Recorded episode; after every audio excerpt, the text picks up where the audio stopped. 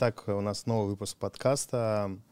А, у нас в гостях а, Павел Синьков, это мой друг, барбер, человек, с которым мы когда-то открыли первый в Сибири, в Красноярске барбершоп, пионер трэш-стрижек, танцор, которому яйца не мешают, отец Роберта Палыча, да. отец барбершопа Штурман, который уже находится в другом месте. Да, да. И диджей.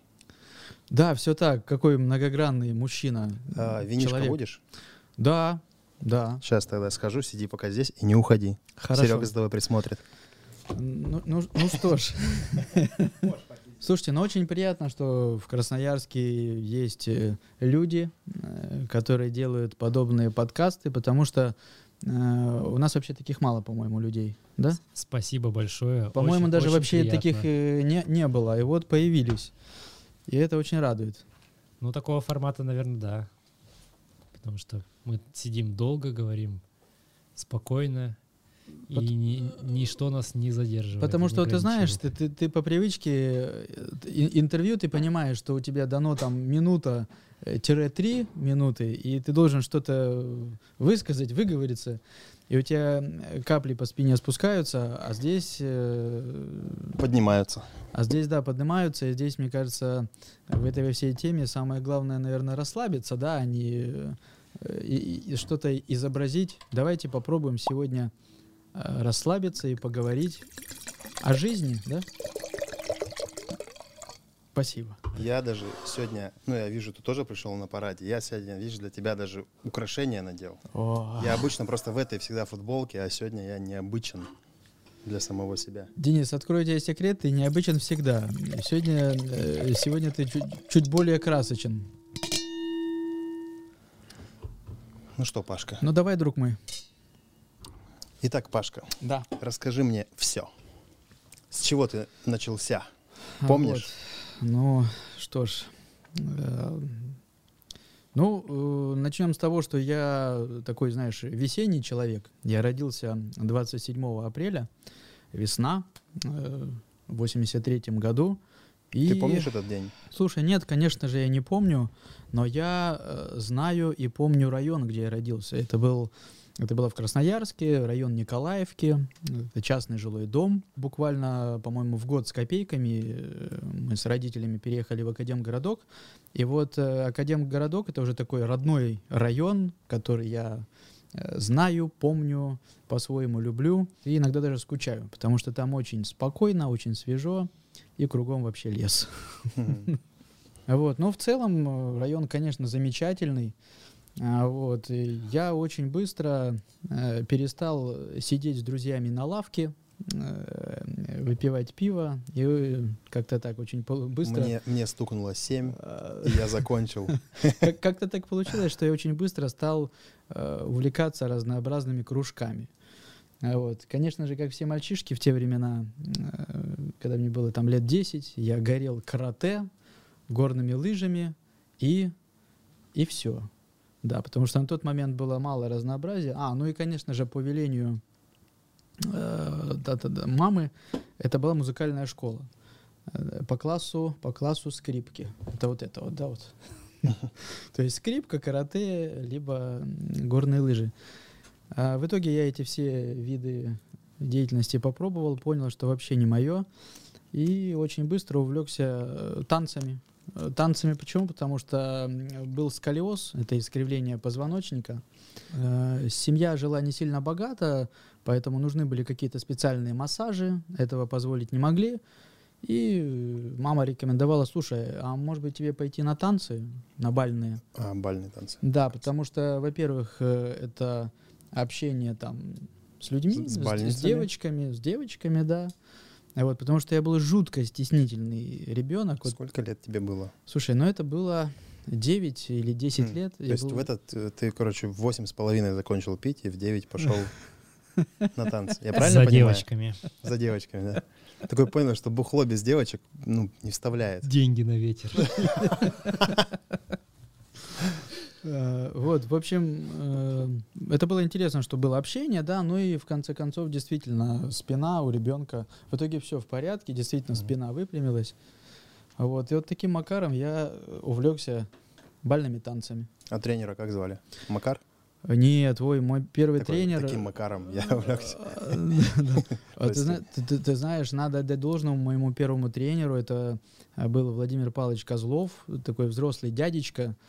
И это был такой прям там мужчина-мужчина. То есть на него смотришь, и он, знаешь, подстрижен, выбрит, э, Мгм. постоянно у него глаженная рубашечка. То есть он такой весь аккуратист, э, прямая спина, расправлен. А так как э, у меня отца нету, да, и не Мгм. было-то, э, то я, соответственно, на него смотрел, что вау, это вообще там пример э, да, вот Мужчины. му- мужчины, как, как это должно быть.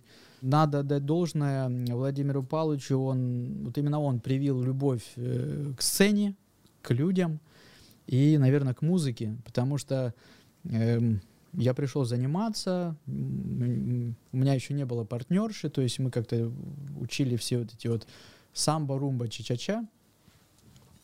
А, но когда появилась партнерша, буквально через, наверное, полгода он сразу меня стал выставлять, вот нашу пару, на конкурс. Вот. И как бы родители там говорили, что типа зачем, они еще не готовы, все дела. Но вот он, видимо, был такого мнения, что нужно быстрее, быстрее, быстрее ребят выставить на конкурс, чтобы была не боязнь публики, не боязнь сцены. Потому что ты сам знаешь, да, многие как бы вроде классно что-то делают, а боятся, стесняются. Вот. И вот за это нужно отдать ему должное.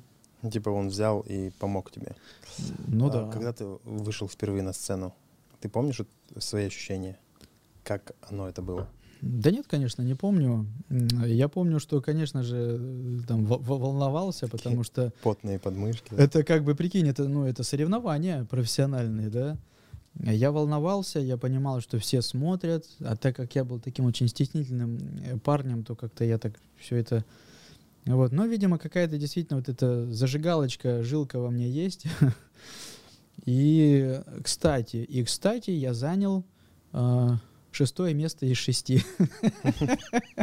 Первое, Вот. можно сказать, Э, с конца. Да, да, и как бы ты знаешь, я помню, мне вручили там диплом, Мгм. конфеты мне и моей партнерши, по-моему, ее звали Таня Тункеева. И мы были так жутко довольны, я такой кайф получил, что действительно мы соревновались, мы вот, мне нравится музыка, да, там вот это все, еще и э, вручили какое-то место и дали конфеты. Это круто было. Это сколько лет было примерно тебе? Но это мне Лет было лет, 11. лет 10. 10, Лет 11. 10, наверное. Это А- было, кстати, знаешь, где? Это было в ДК железнодорожников у нас тут в Красноярске. Вот. А есть ли, ну, точнее, каких высот ты добился, э, ну, в танцах? В танцах. Сейчас, кстати, э, танцы, это считается даже, по-моему, есть... э, Это спортивное направление, да? Насколько я знаю.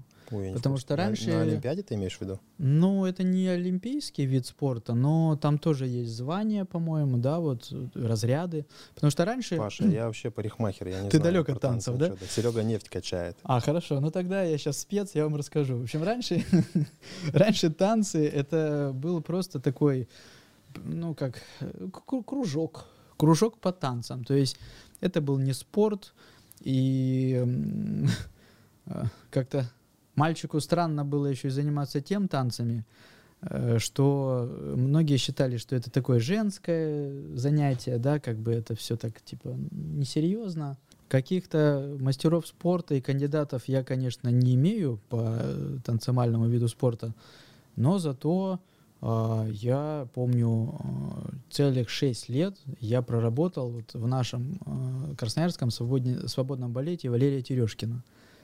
Это получается 1999 год-2006 год. Это при том, ты знаешь, такие года самые мощные, я имею в виду по составу, парней, девчонок. Это самые результативные года, потому что мы в 2002 году э, заняли вот первое место во Всемирном джазовом конгрессе. Он проходил в Америке. В 2002 году это был в город городке? город Чикаго, а, вот, и э, это были такие, ну, мир- мировые соревнования, потому что были команды э, очень много из американских городов, из Европы, из Австралии, вот из России была вот, по-моему, два коллектива было из России.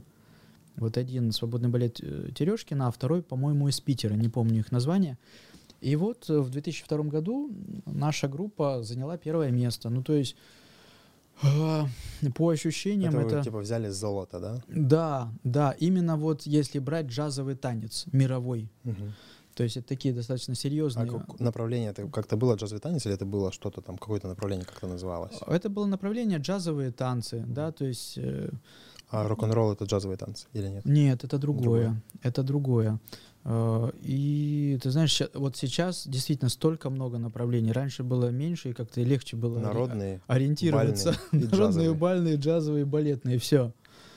Вот. И по ощущениям это ну, было очень круто, потому что э, Америка, по сути, да, вот ты В чем понимаешь... сила, брат? Да, да, ты, ты, ты, ты понимаешь, что разные вообще люди, разные страны, национальности. И вот первое место, и еще и в номере, когда э, там был такой номер, значит, э, выходили наши девчата, и потом вылетал я, самый первый. И я помню, когда стоял за кулисами, я так жутко волновался, хотя уже был, в принципе, уже м, там взрослый паренек. Но вот это вот волнение, вот это вот ощущение, что Такой, я я помню, это было, я уже 15 лет как бросил пить, а волновался, как в первый раз.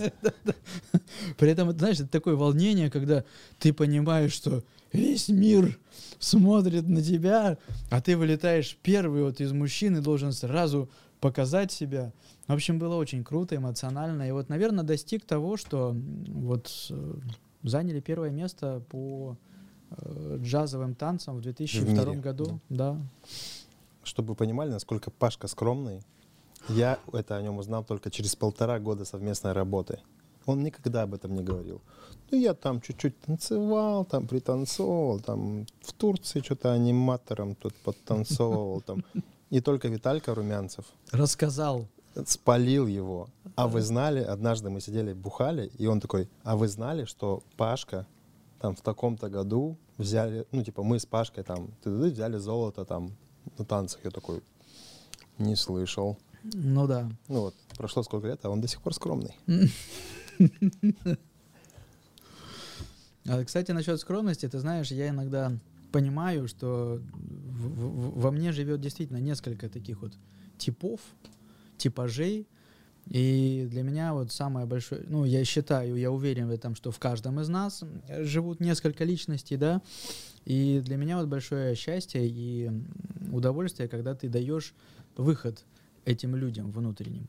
И вот про что ты говоришь, вот один человек во мне это такой скромный джентльмен, англичанин-петербуржец, да, а второй человек это такой вот рок-н-ролльный распиздяй, э, грязный. А остальные 22 А человека. остальных пока вот не распознал. Есть же такая интересная пословица. Говорят, что если у тебя внутри разговаривают два человека, то ты шизофрения. А если разговаривают три и больше, то ты многогранная личность. Ага, то есть нужно обнаружить больше Еще, двух. еще хотя бы одного. Ну, хорошо, тогда давай, как ты охарактеризуешь, может быть, моего третьего персонажа? Ты ведь знаешь меня уже сколько? А, Без году 10 лет, Да, 2013 без году 10 это 9, значит, лет. А, Кто я? Ну вот один это такой, типа, танцор-балагур. Второй, да, стеснительный парень такой. Третий — заводной апельсин. Вот когда ты напьешься, у тебя включается такой режим такой классный, когда ты, эй, ребята, у нас все получится, давайте сделаем какую-нибудь хуйню классную. И мы ее делаем. Всегда получается классно. Да. Значит, э, танцор Балагур, заводной апельсин и А, Скромный парень. скромный парень. Вот. Скромный, стеснительный парень, да, такой парниш. Три человека. Да, я скоро еще под, поднайду. И почему ты решил закончить эту карьеру с танцами? Ты же сейчас не танцуешь. Нет, я сейчас не танцую, хотя очень сильно скучаю по сцене. М, Ты знаешь, ну, танцевальный век, он вообще такой короткий, да. Э, Если брать девушек, то они выходят замуж, дети, а, да, там какие-то бытовые моменты, опять же, изменение Форм. в- форм, веса. Центробежного ускорения и центробежной силы во время вращений. Естественно, допустим, в свободном балете, я помню, каждую неделю было взвешивание девчонок. То есть, э, как бы, все, все, все, все серьезно. Вот там они многое узнавали, да, о себе. Девчонки? Да. Типа я толстая. Серега, ты знаешь, как они сильно переживали, когда, ну, лишние там грамм, килограмм. Ну, то есть, как бы были свидетелями, что прям плакали, прямо вот, потому что действительно все было как-то так настолько серьезно, что переживали, если чуть поправлялись. Вот, это что касается девчат. А мужчины, парни, ну, начинается период, когда ты начинаешь думать, что тебе хочется больше денег, либо больше гастролей, популярности. И когда ни того, ни другого нету, либо меньше становится, то ты как-то думаешь так, э, стоит заняться чем-то другим. Это во-первых. А во-вторых, э, в принципе, ну, э, это, это тяжелая работа, потому что это э, каждую, каждый день тренировки, один выходной в неделю, и ты действительно не успеваешь делать свои какие-то дела другие, ты не успеваешь отдыхать, ты не успеваешь встречаться с девушкой, ты не успеваешь учиться. То есть это постоянные репетиции, гастроли, репетиции, гастроли. Поэтому рано или поздно начинается ну, просто не в удовольствие это все. А на мой взгляд, если ты начинаешь делать это не в удовольствие, то это уже не кайф, в первую очередь, и для себя, и для людей, которые это все видят. А э, это, всё- это, это видно, если ты не кайфуешь. Вот и все. Поэтому я помню в какой-то момент, это был 2006 год, хотя начал я об этом задумываться уже, наверное, год назад, я понял, что пришла пора, надо уходить. Хотя очень сильно жалел, потому что свободный балет мне дал на самом деле много чего. И самое главное, а, вот надо отдать должное Валерию Борисовичу Терешкину, как хореографу и как личности, он а, в любом человеке мог найти что-то свое. А, свободный- индивидуальность, да, вот типа. да, свободный балет это не тот коллектив, где вот под одну гребенку, да, там вот все танцуют одну и ту же хореографию. Это коллектив, где раскрывается твоя индивидуальность. А так как она у меня, видимо, есть, э, была, и он это увидел и действительно вот ее превознес. И я говорю, я вот э, очень благодарен Валерию Борисовичу. Кстати, ему скоро, а, в этом году ему 70 лет, представь себе. А вот тогда он действительно мне дал любовь к музыке, он дал уверенность очень большую внутреннюю, а, и, конечно же, вот раскрыл внутреннее, что я ну, сейчас вот не стесняюсь делать то, что умею, то, что хочу сделать. Это очень важно. А, Вот. И я помню, я как бы подошел, сказал, Валерий я чувствую, что уже как-то не в удовольствие и устал. Я буду уходить. Тем более вот у меня есть предложение поехать в Турцию поработать танцором. Он говорит, Паш, я тебя понял. Ну, У меня были некоторые сложности с уходом, да, потому что я был на тот момент на хорошем счету. А, Я был солистом одного из мюзикла, а это, сам понимаешь, это нужно менять местами. Плюс действительно есть Солист это как фронтмен, да? Да. Называется? да, плюс ты сам понимаешь, есть какая-то некая индивидуальность, когда именно э, этот- Именно ты подходишь на эту да, роль. этот проект, этот номер или этот мюзикл, да, подходит именно вот этому человеку. И, конечно же, руководство балета понимало, что они теряют не только человека, но и как бы а, ну, такую Частичку души. частичку души и даже где-то коммерческую какую-то такую вот штуку, потому что, ну, Мгм. вот. Но, Люди-то шли на Павла Синькова. вот, возможно. Но а, Павел но- был скромный и не знал об этом. Или стеснялся это признать. Наверное, наверное. Притом даже до сих пор, знаешь, сразу так начинаешь э, под- подстесневываться, хотя что такого стесняться. И я сказал, они, ну, как бы это... Все, я помню, еще проработал, по-моему, полгода. И все, уехал в Турцию работать. Ну, а Турция — это совсем другая вообще история. А сколько платили тебе в балете? Э, Платили мало. Это было... Сколько булок хлеба ты мог позволить себе в месяц? Э, Ну, у меня была ставка артиста балета. Я уж не помню, какой разряд, там разрядная система была. Но что-то это 99-2006 платили тысяч семь, по-моему, в месяц. Что-то такое. Но это маленькие очень деньги были, на которые ты мог позволить практически ничего. Вот. А, а коммерческие выступления у нас было мало, потому что ну, считается такой профессиональный солидный коллектив очень берет большой гонорар. Я имею в виду частные какие-то корпоративные выступления.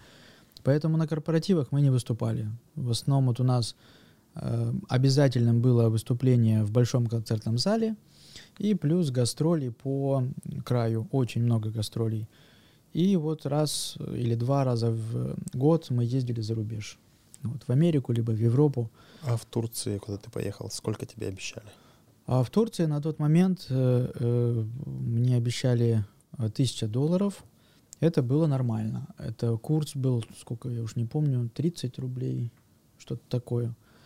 Вот, ну, в четыре раза больше, чем в России. Ну, как бы да. Притом я понимал, что я еду в теплую страну, где тебе обеспечивали проживание, питание, еще и платили деньги.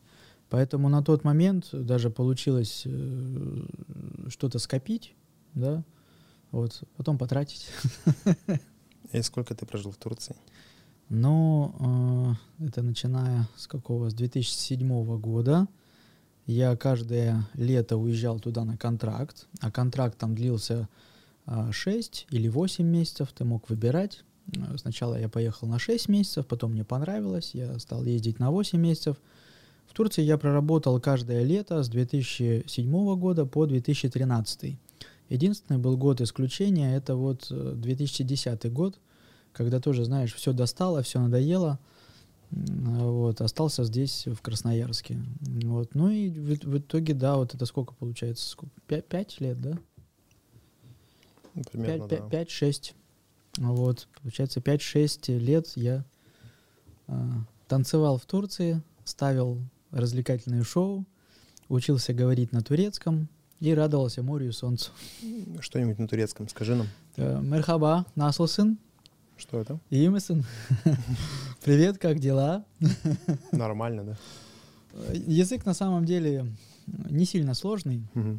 Вот. И я помню, когда мы, э, ну вот, очень много ребят работало с России, с Украины в Турции. И я помню, когда твоя команда, это было, э, значит, процентов, наверное, 40 это русские, Украины, белорусы, а процентов 30 это турки, и остальные проценты это там с Европы были тоже ребята, танцоры.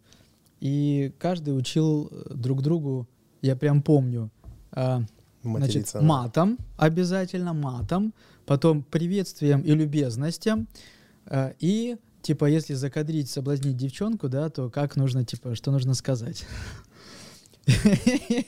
Я помню, я по-турецки запомнил, меня научили и матом, и приветствием, и как закадрить девчонку.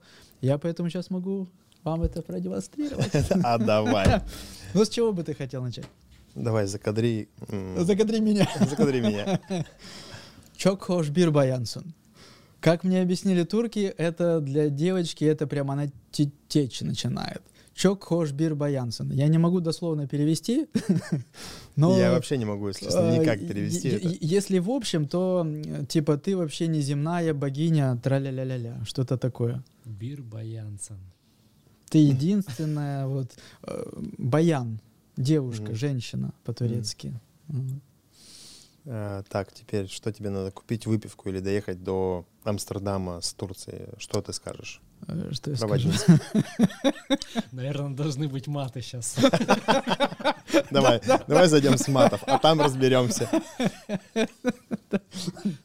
Вот. Э, а вот тут ты меня достал врасплох. Вот не, не, не мог я так говорить. Сорян, сорян, Поэтому ну, скажу матом. Значит, не добрался. Сектор гид, скажу я тебе. Что-то про гида. По-русски иди ты да? куда подальше. Знаешь, есть такой классный, как сказать, анекдот, не анекдот, притча, не притча, там, сказка, не сказка, что про оптимиста. А расскажи. Она очень короткая, лаконичная, больше похожа на анекдот. А, оптимист — это тот, кого послали нахуй, он вернулся отдохнувший, еще с магнитиками. Оптимист. Ну, давай выпьем за оптимистов, да, такой, типа, прикинь, такой, да иди-ка ты нахуй, ты такой, Хорошо. А что? Взял котомку с собой, загранпаспорт и пошел. На границе спрашивает, Павел, вы куда? Нахуй. А если в жопу послали, то даже и теплее где-то, да? Ну, смотря в какую. Если в сибирскую, то, я думаю, холоднее. И такой, ты прикинь, возвращаешься, у тебя там карта, ну, типа жопы, да, там магнитики, типа, всякие. И фотки делаешь на фоне. И все будут в шоке. Какой же ты оптимист, Павел. Вот поэтому я реалист. Я вот оптимист все-таки, Ты оптимист? да. Но однажды я был реалистом. Ну, как, вот э, у меня вопрос такой. Ты чем старше становишься, тем чувствуешь, что как бы... А чё, а чё грустить? Есть одна история, когда- как я стал реалистом, но она основана тоже, как история основана на реальных событиях. э, Все персонажи вымышленные. Расскажи. Знаешь, как есть? а, Как это говорят? Пессимист видит туннель, Мгм. оптимист видит свет в конце туннеля, а реалист видит туннель, свет в конце туннеля и поезд, движущийся ему навстречу. Мгм. Я однажды ехал а, по железнодорожным путям на мотоцикле, я увидел поезд в туннеле, движущийся мне навстречу. Неприятнейшее, пренеприятнейшее зрелище, я тебе скажу, поэтому я не буду То есть реалистом. ты, ты не можешь не све- ну только Ну, назад ты или как? сваливаешь, падаешь, сваливаешь. Ага. Поэтому реалистом я быть не очень хочу. Пожалуй, я побуду просто оптимистом, хорошо? Ну, ты-то сам жив, цел, и все нормально с тобой, а, Да. а вот мотоцикл... Моцик тоже выкидываешь нафиг. Не, ну, там он жив не остался. Жив да? остался, да. Ну, просто повезло, что повезло его, ему выкинуться. А Серега, Ну. получается, материалист. Материалист, да, такой. А Моцик жив? А не, Серега, мотоциклист. Да ладно, хуй с тобой. Моцик-то как? С поездом вообще пофиг. Не, на самом деле это было немножко не так, я вам припизнул, но я пробил колесо буквально до въезда в туннель, ну, типа, просто моцик начинает... В, из, в одного из туннелей выезжаю, это Кругобай- Кругобайкальская железная дорога, вот это вот есть. Там очень много туннелей, порядка от 40, ну, на 90 километров пути.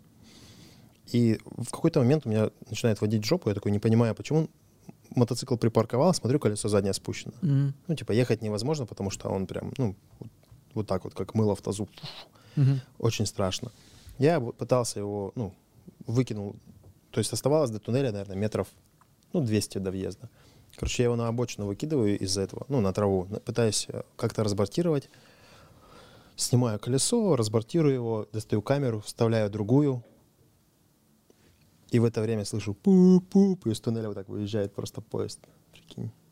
Я думаю, ну, я сначала огорчился, что я пробил колесо. Ну, то есть вот эта Но ситуация, потом, когда но типа, потом ну, я так ё-моё. обрадовался, да.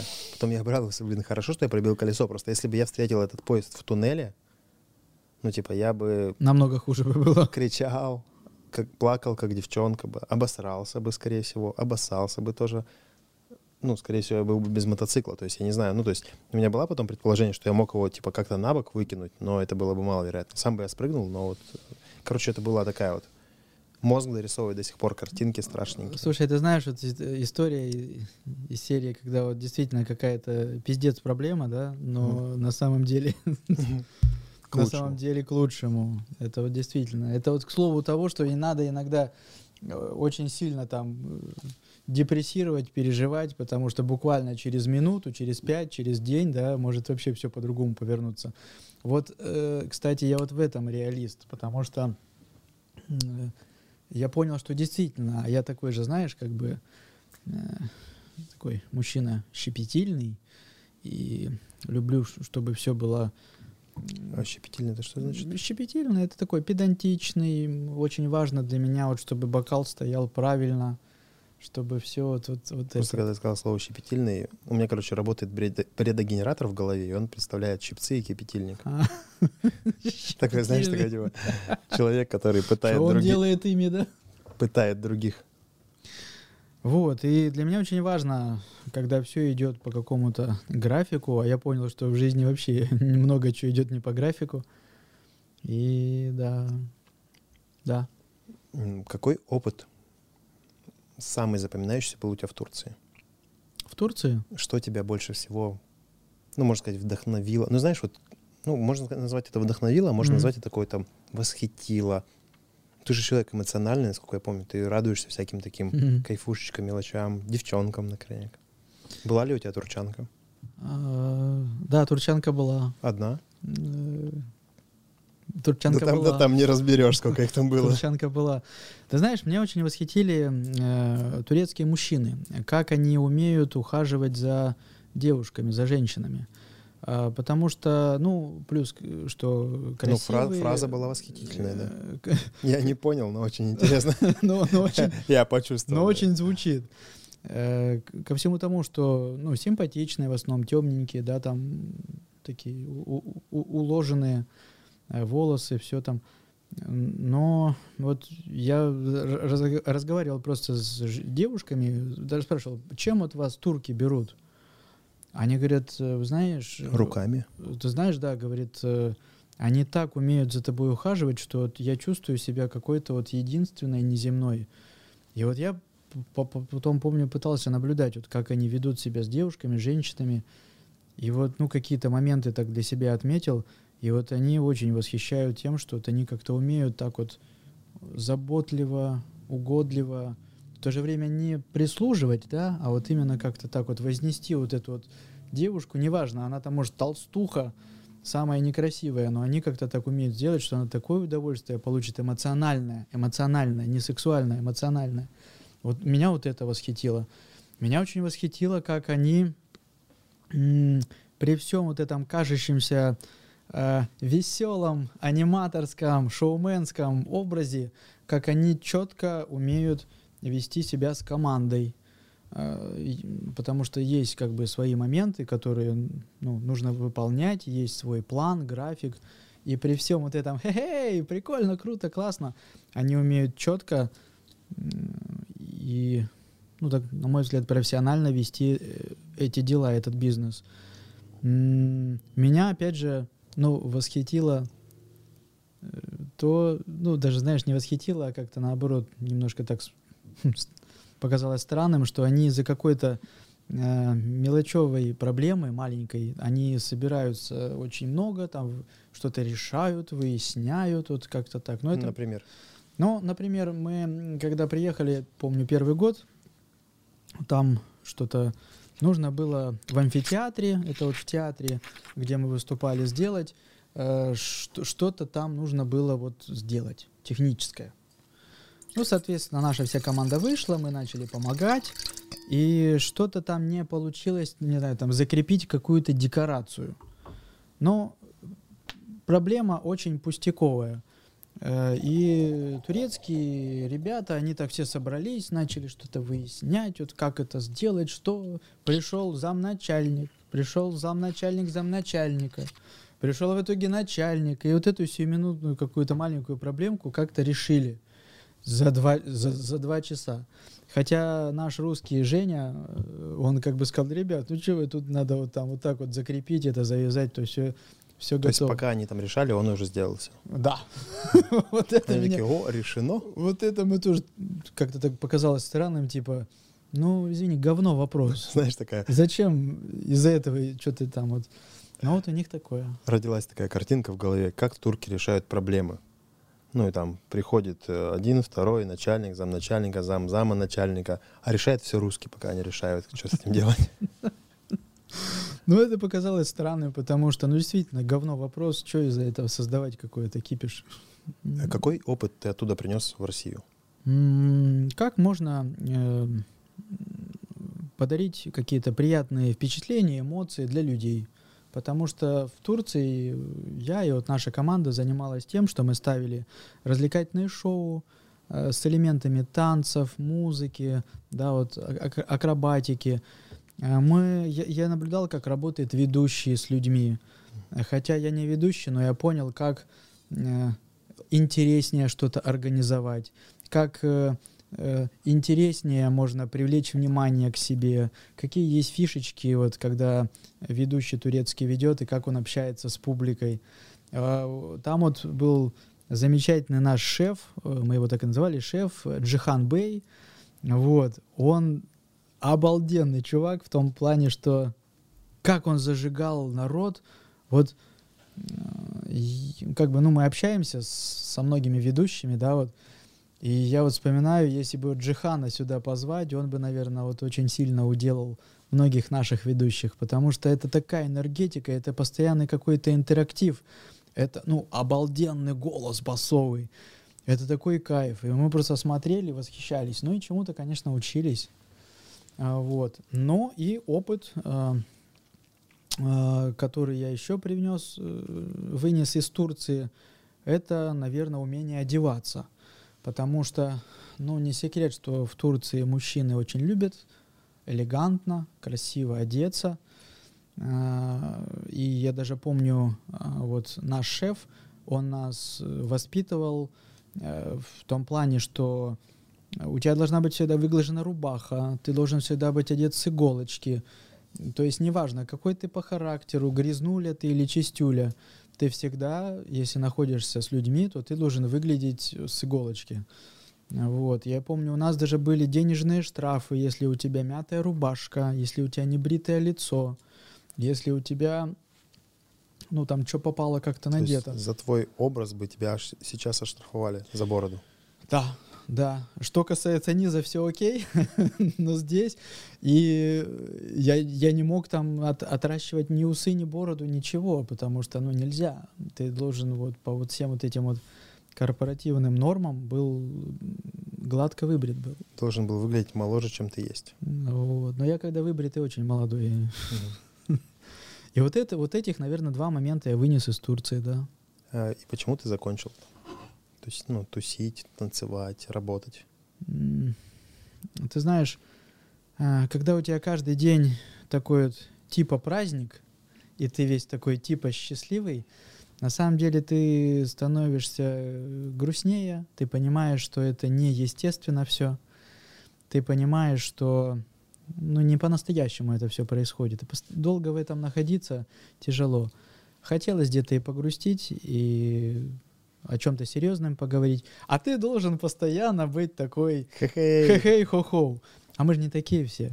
Угу. Вот, поэтому принял решение, что ну все, хватит. И в 2000... А кокаин не помогал?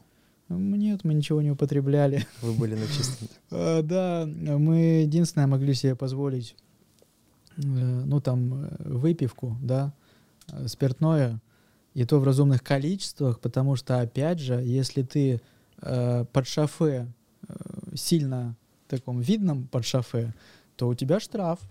У тебя несколько штрафов. Под шофе, в смысле, в гостинице или под шофе на сцене? Ну, на работе, на работе. Mm. Если ты вот, э, твой, ну, начальник, шеф наш, он видит, что ты под шофе, то есть, да, ты одно дело веселый, прикольный, другое дело видно, что ты уже как бы так косой. А ты, а ты такой, знаешь, с пеной рта доказываешь, что это не шофе, а водка. Да, тебя пахнет. Водка, бля. И как бы несколько таких вот штрафов, и все, до свидания, угу. домой. Поэтому мы старались как бы в меру употреблять. Угу. Вот. И поэтому в 2013 году принял решение, что все, пора, хватит, надо ехать в Красноярск домой. Употреблять. Злоупотреблять. Наконец-то сбылась моя мечта.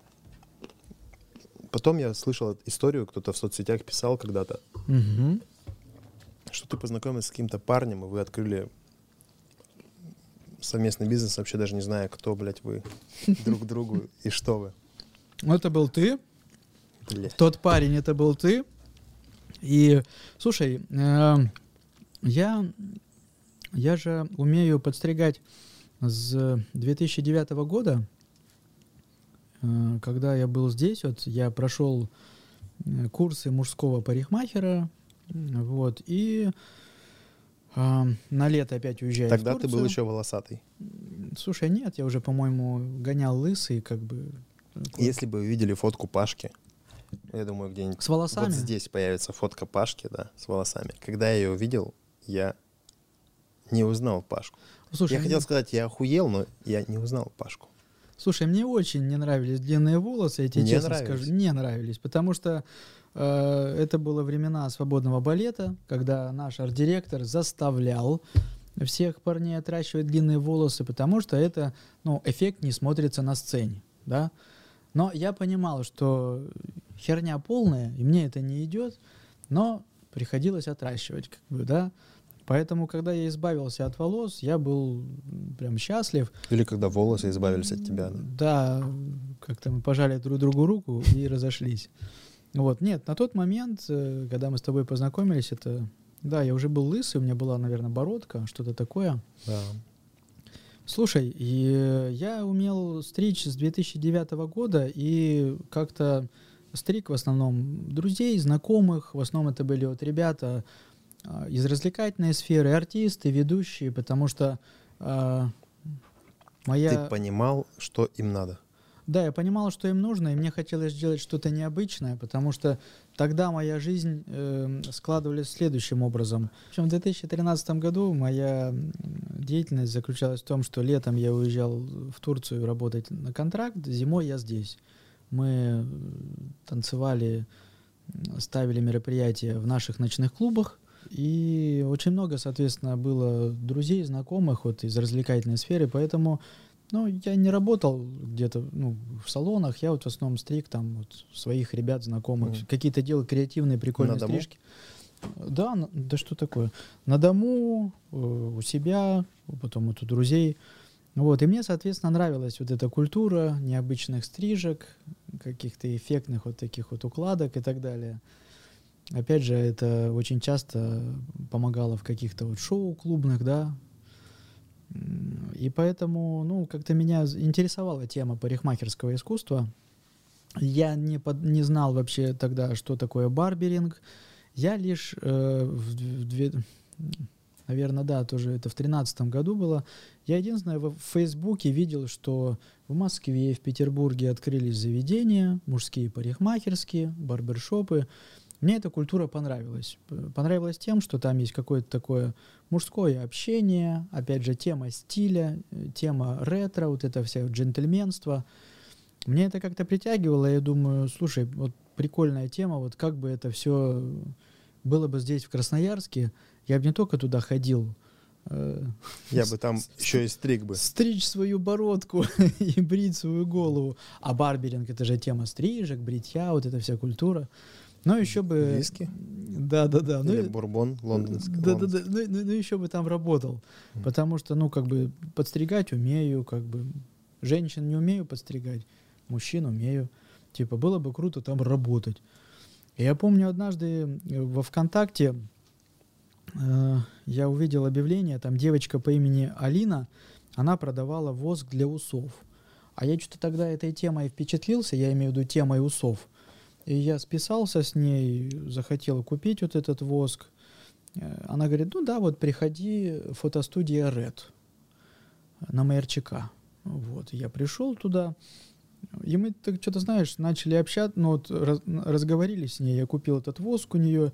Я говорю, ты знаешь, вот вообще, мне, говорю, вот нравится эта вся культура, тема, э, тема барбершопа, и хотелось бы, конечно, вот чтобы у нас в городе появилось такое тогда бы, я говорю, и твой воск, может быть, можно было там продавать, да, и так далее. А она говорит, слушай, ну да, прикольная тема, интересная. Говорит, тут есть э, чувак, он тоже вот про эту тему говорил. Э, типа, я говорю, а что за чувак? Он говорит, вот Денис. Я говорю, ну Денис, окей. Ну, я говорю, дай контакт на всякий случай, да.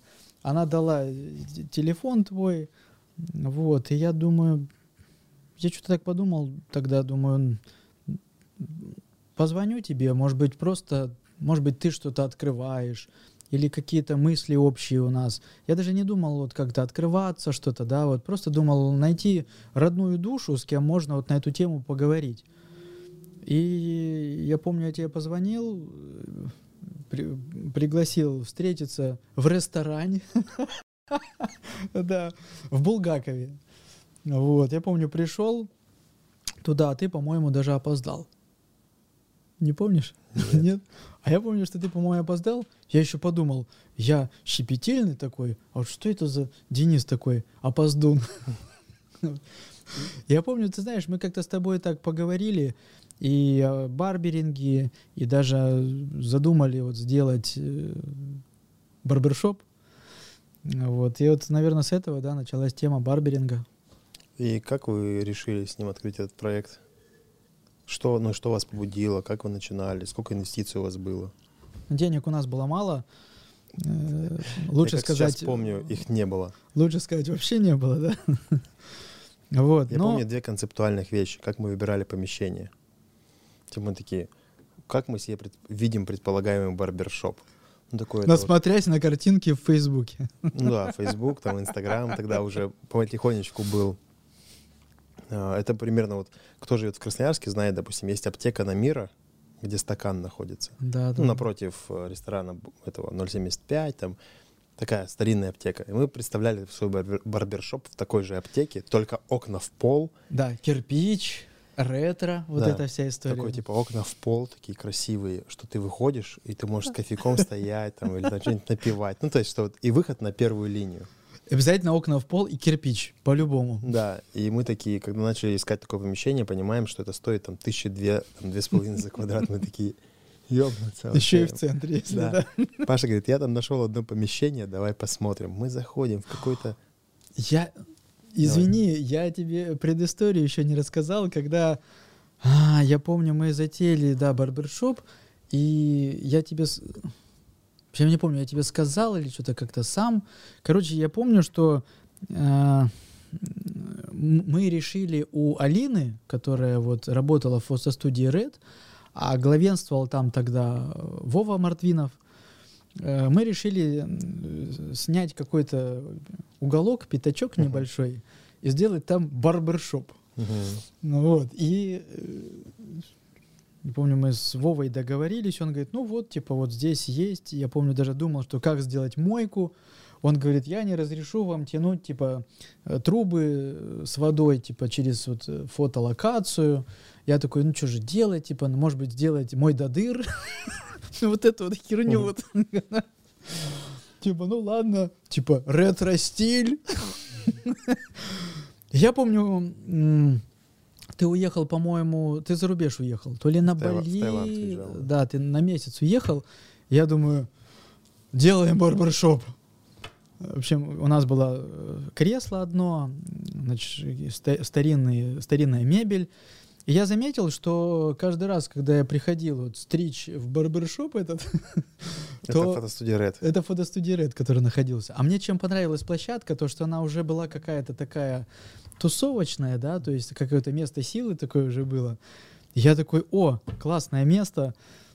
И я за- замечаю, что вещи каждый раз лежат по-разному. А у нас же барбершоп, все должно быть вот чин-чинарем, все как мы задумали, а там все по-разному. Я подхожу к Вове, говорю, Вова, а почему, говорю, все лежит вот... Он говорит, да не знаю, ну тут приходят люди, там фотографируются, что-то берут. Я говорю, ну типа фигня какая-то. Он говорит, ну я ничего не могу поделать.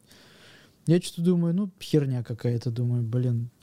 Вот, и в итоге что-то месяц я там побыл, потом приезжаешь ты, вот, и мы с тобой вот начали представлять кирпичный барбершоп с окнами в пол. А в итоге, что получилось? Мы начали искать площадку, поняли, что вся аренда, ну, дорогая, денег у нас по минимуму. И... Помнишь, сколько у нас было инвестиций? как это Да, да, да, называется да, да, да, да. Помнишь? 3200 рублей. 3200 рублей? Да, на двоих. Нормально. И мы потом с тобой договорились, когда у нас брали интервью разные журналы, что мы будем говорить 400, Чтобы не спалиться. чтобы не было стыдно. Да, да, да, да. Потому что за 3200 стыдно было пиздец. Ну, как бы да, потому Мы что. купили ведро краски 10 литров, ну, причем хороший, которая не просто побелка, а вот прям фасадной.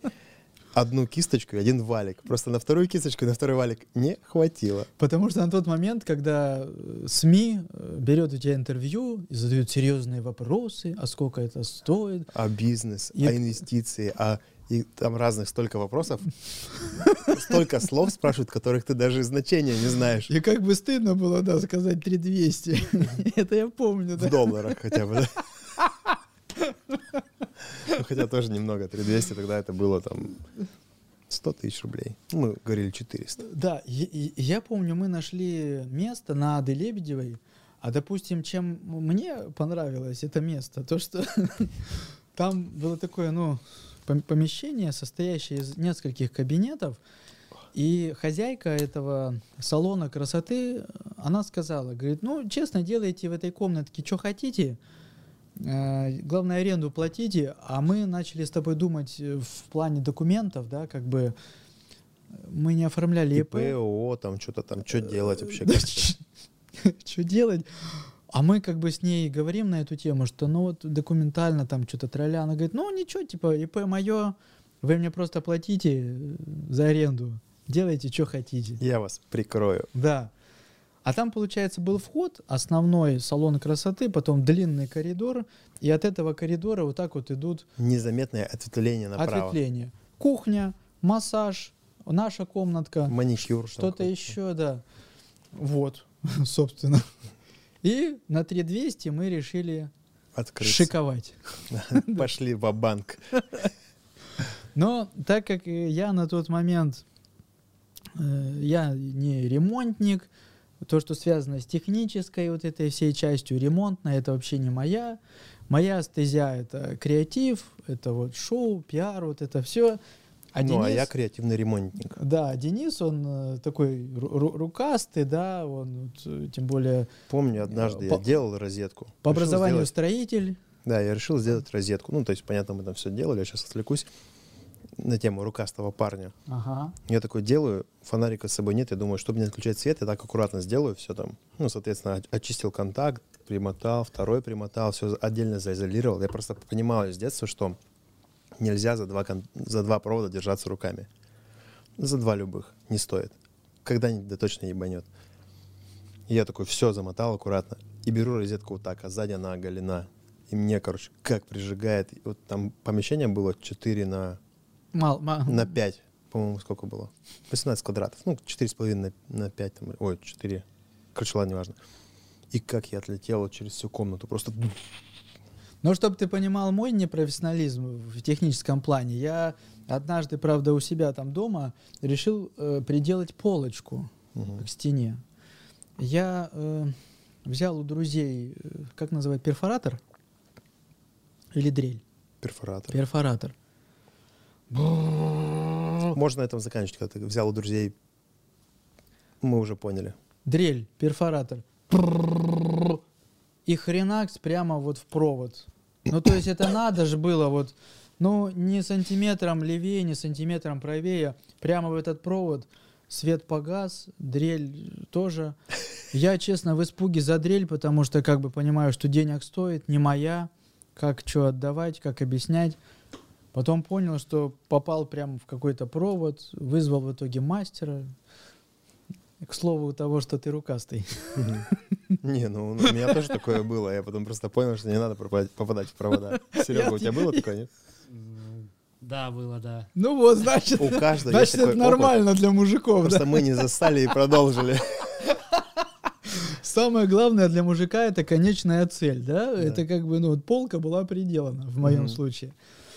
В общем, Такой, и что ты сделал? Я вот на этот перфоратор торчащий поставил полку, все работает. Я не стал его доставать. а а, и, вот я помню на тот момент, когда мы открывались, вот Денис же ты был еще известен как парикмахер, э, ты был известен как визажист, боди-арт-мастер, рукастый парень, да? Мгм. Вот. Я же был неизвестен, но э, как бы имел способности, таланты вот, сделать что-то необычное, желание. да. Танцевальное шоу с З- всего. сде- Сделать что-то необычное, вот эти все необычные стрижки. Знаешь, как это? Креатив. Как есть э, шутки про женщин. Женщина из ничего может сделать три вещи. Суп, прическу и скандал. Также Паша из ничего может сделать танцевальное шоу, шоу и что-то еще. И Комната, прическу. комната, краска и стрижки, да? Вот, и, ой, сейчас столько историй интересных пойдут. Да, я я прямо помню, в как мы голове уже Я вспоминаю. помню, как мы с тобой срались, как назвать барбершоп или цирюльня. Помнишь, как мы с тобой? Да, да. Мы Ты уж- был за цирюльню, потому Да, что типа сибирская. это русское, понятное, Да. сибирское название. Я был за барбершоп. И Креатив. мы прям мода. доказывали, срались вообще. Ну, типа, прям сильно, прям, ну, срались, срались, срались, срались. Потом, короче, Высрали. потом, короче, мы то ли на ишачок, то ли монетку подкинули несколько раз и выиграл барбершоп. Вот, а ребята мы назвались потому, потому что у нас действительно, ну, как так, есть пословица «с мира по нитке», да, денег было в обрез, но зато у нас было много друзей, знакомых, которые нам помогали чем-то, да, там, материалами, прийти, помочь, там, провести интернет, э, вот это все, да, то есть в технической части. Поэтому мы как-то так думали, типа, ну как? Типа, о, ребята. Философия была... Я предложил ребята, потому что мы... Я помню эту историю, типа, что мы ходили, мы такие, типа, ребята, пойдемте там за пивом, ребята, пойдемте туда. Я говорю, а давай назовем бар- барбершоп ребята. И Да, ты долго отказывался, я говорю, хорошо, давай неделю потерпим, вот тебе неделя придумать новое название. Если ты не Да, придумаешь да. лучше, мы оставим ребята. В итоге не придумалось, и чем потом, вот мне, допустим, понравилось, ребята, что это, во-первых, отношение к, к мужчинам, к парням, мужской род, да, а у нас мужская парикмахерская, барбершоп. Плюс действительно философия была прямо вот наша, когда все ребята, да, там, которые были, ну, там были и девчата, Но мы все равно назвали их ребята. но мы назвали ребята.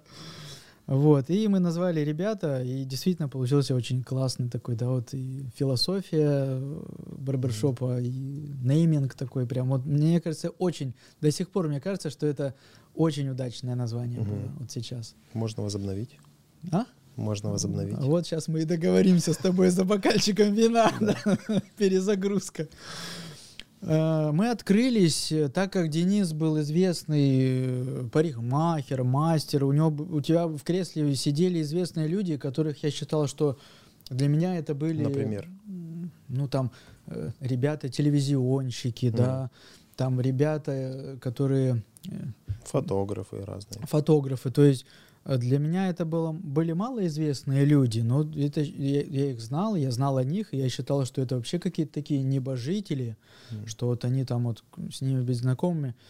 И мы как-то вот в этом начали вариться, да, э, поняли, что мы не можем э, показать, что мы все такие модные, гламурные, дорогие, но мы естественные, мы заинтересованные, у нас есть какая-то единая цель, и вокруг нас интересные люди, и вот этим мы жили на тот момент. Да, причем мы даже не понимали, ну, точнее, мы с Пашкой никогда не разговаривали. Типа, чего мы хотим? То есть кто мы. концепта, если У профессионально... нас не было концепта, у нас не было даже договор... То есть я даже не знал, где Пашка живет, чем он занимается. То есть я знал из контакта, только ВКонтакте, что у него фамилия Синьков, ну, типа, а я даже отчество его не знал. Ну, типа, и вот так вот, типа, и мы общались, начали работать, строить совместный бизнес, как называют эти, это, как называли это журналы и телевидение. Но мы не знали вообще друг друга, ни цели, ни мечты, ни- ну, мы друг друга вообще порой не понимали. То есть но позже, когда мы с тобой перестали взаимодействовать, я понял, что у нас был с тобой один вектор, и мы двигались туда. Да, мы ведь с тобой очень разные, так вот, и по характеру, да, и по... Но вот ты правильно заметил, был один вектор, который нас интересовал, возбуждал, и мы вот к нему туда э, шли. При этом мы были такие разные, что, не знаю, я помню, я был такой, что надо днем кушать, есть, чтобы там, вот, да, а Денис, он, допустим, мог сказать, что, а я вот сегодня хочу попитаться энергией солнца. У тебя был период, Да. да. у тебя была такая тема тоже интересная. Ты говоришь, я работаю с двух часов. Я говорю, Паша, у нас клиентов до жопы, я там с 9 за тебя. Он говорит, Да. ничего не знаю, я Да, работаю а я, с двух. а я работаю с двух. То есть мы какие-то такие... Потом какие еще были приколюхи там, я не знаю. И мы друг друга вообще, короче, прошел, наверное, меньше года, может быть, год. Мы с тобой перестали друг друга вообще понимать. Я помню эту историю, мы срались, ну, можно сказать, на пустом месте. Ну, что-нибудь происходит, мы такие, да, блядь, такие. И потом мы как-то сели, выдохнули и поговорили о том, что, наверное, бы круто было бы взять выходной, потому что почему-то работа у нас была до жопы, у нас даже выходных не было. И, Типа, надо взять выходной, взять бутылочку джимбима. Ты Мгм. настоял на джимбиме. И мы пошли просто по городу за бутылкой джимбима гулять. И что меня всего, больше всего удивило, мы идем с Пашкой по улице, выпиваем, заходим, там еще три барбершопа открылось, в них заходим, такие там со всеми, там, привет, как дела? Идем по миру, нам все, Денис, Паша, привет, Денис. Мы такие, блядь, откуда мы все Ну, знают? ну да. Мы, блядь, только из подвала вылезли за последние несколько месяцев первый раз. Ну, если не считать, когда мы ночью вылазили оттуда домой. Это было так забавно. Но это было круто еще, знаешь, чем? Что мы действительно, вот, наверное, оказались в такой нужной волне, когда это нужно было и людям, Мгм. и очень интересно было нам, и очень интересно было, да, там вот и СМИ, да, что они это все максимально... Но И- благодаря тебе, мы же еще потом, ты договорился с телевидением, мы, мы вели передачу. на ТВК. Да, а до этого... Про мужской стиль. А до этого, кстати, благодаря мне, я помню, что мы решили сделать эм, барбер трэш-шоу. Ой, блядь, не напоминаю. А я напомню. Не Барбер- напоминай. Барбер трэш-шоу — это мероприятие, э, на котором мы с Денисом э, стрелили людей э, опасными инструментами. Э, Разбитой бутылкой. э, Это, Разбитой это было бутылкой. позже. Позже? Да, первый раз ты договорился с Харатцем на улице, как же называли? Короче, на железнодорожной. На гвардии. На- на гвардии. да, Красногвардии, да. В общем, э, э, трэш-шоу. И мы такие, типа, ну, надо, хочется как-то вот, типа, вот. Да, блядь, не так все было. А как? Ну, давай. Паша, Паша такой говорит, я договорился с арт-директором, блядь, 25 там, марта или апреля мы устраиваем трэш-шоу в баре. В Харадсе. В На Харадсе. тот момент это был очень такой а прям- Харадс гремел тогда, да, это был там 2014 год, он такой, устраиваем там трэш-шоу.